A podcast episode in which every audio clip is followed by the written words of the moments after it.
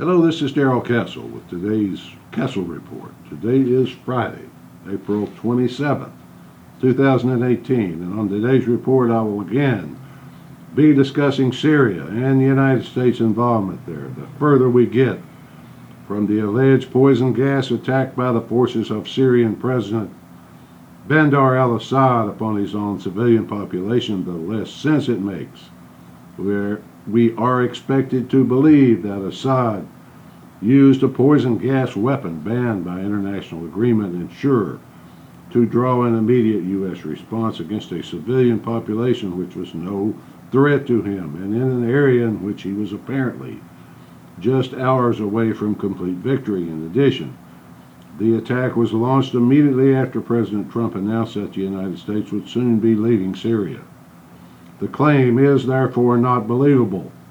I watched the speech of UN Ambassador Nikki Haley to the Security Council of the United Nations, and her statements seemed pretty implausible. She made many accusations, but offered zero evidence. Her statement was a long diatribe, blaming Russia for the alleged attack because Russia has refused UN inspections and sanctions on Assad in the past, according to Ms. Haley. She again offered no evidence whatsoever that anything she said was true. We are expected to believe and accept this statement. Quote, the United States believes or the United States intelligence agencies has revealed, end quote, as evidence. But that just doesn't cut it anymore, unfortunately. United States intelligence agencies have lost the right to be believed at face value. Real evidence is now required.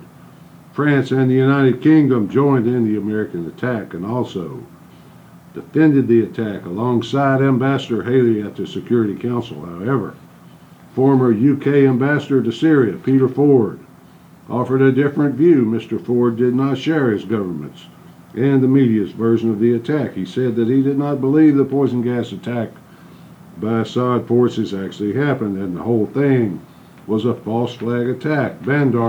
Bashar al-Assad is a bad dictator and the United States really doesn't like bad dictators, or does it? Muammar Gaddafi of Libya was a bad dictator. Saddam Hussein of Iraq was a bad dictator. So are Vladimir Putin and Kim Jong Un. According to Freedom House's rating system, there were 49 nations in the world as of 2015, which was the last year measured, that were characterized as dictatorships, and the United States government provides military assistance to 36 of them. 73% of the world's dictators are therefore on the roll of U.S. taxpayers. Furthermore, we're now in the 17th year of the War on Terror, declared unilaterally by President George W. Bush in 2001. That war seems to be spreading instead of ending, so the question becomes where in the world is the U.S. military? According to a recent article by U.S. News and World Report entitled, Where in the World is the U.S. military? Everywhere. The U.S. military is literally everywhere.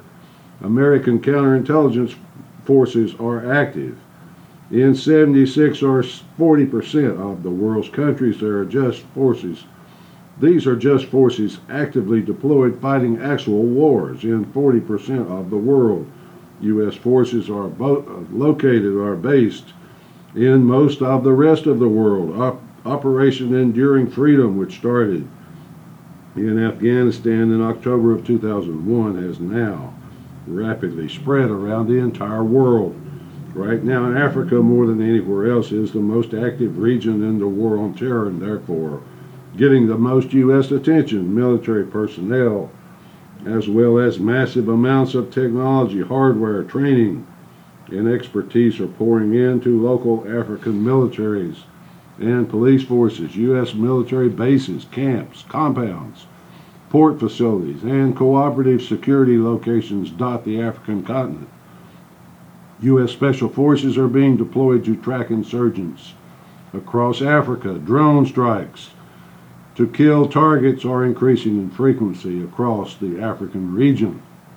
The expansion of the commitment to Africa was started with the creation of AFRICOM, or the African Command. Some of the military voices that one might presume reached the very top of the chain say that all this military investment was necessary. It was a precursor to economic development in the region. The Department of Defense's manual on AFRICOM says that AFRICOM will concentrate on war prevention rather than war fighting, but it sure looks like war fighting so far. U.S. commitments in the African region have been shifted from diplomacy to military action. This change in tactic is part of a U.S. strategy that crosses the globe with counterterrorism efforts, and so the militarization of Africa is just part of a worldwide process. That's all bad news. That's the bad news, folks. But the good news is that war is very good for business. If one could know in advance where and when the United States, the United Kingdom, and or France were going to war, then one could make a lot of money in the markets. That's exactly the situation with Philip May, husband uh, Theresa May, the Prime Minister of the United Kingdom. Mr. May is a senior executive of Capital Group, which is a major stockholder of both Lockheed Martin and British Aerospace. The insider information available to Mr. May from his wife constitutes an obvious conflict of interest for the husband of the Prime Minister. It seems that Mr. May's firm made a great deal of money from the bombing of Syria, and that means he did as well. Mr. May and a handful of others in all three countries had advanced knowledge of when the missiles would fly and that there would be no direct conflict with Russia. Who knows what other cronies in the leadership of the three countries also had advance warning Mr. Macron of France, like Donald Trump, was a businessman and not a politician before he was prime minister, so perhaps those experienced in business will be the new trend in world leadership. Mr. Macron recently entertained the CEO of Goldman Sachs Group, the most powerful force in finance worldwide, at Versailles. Apparently, the talk of a U.S. and Russia confrontation was headed off with an agreement that Russian forces and U.S. Asset and Russian assets would not be targeted, and in return, Russia would not respond. There seems to have been no clear objective to the attacks, which mostly just made the rubble dance. No evidence of chemical weapons has been found as yet. No clouds of poison gas were released by the attacks. Over 100 missiles were directed against only three targets, which, according to global research, were agreed upon in advance by the Russians.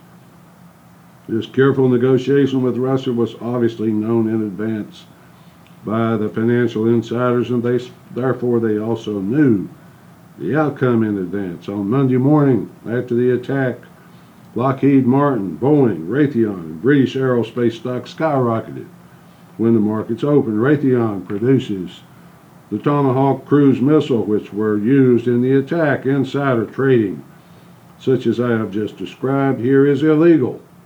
An investigation should have been conducted to see if it really happened. The sad state of affairs, however, is that no investigation of these people is possible, given their political ties.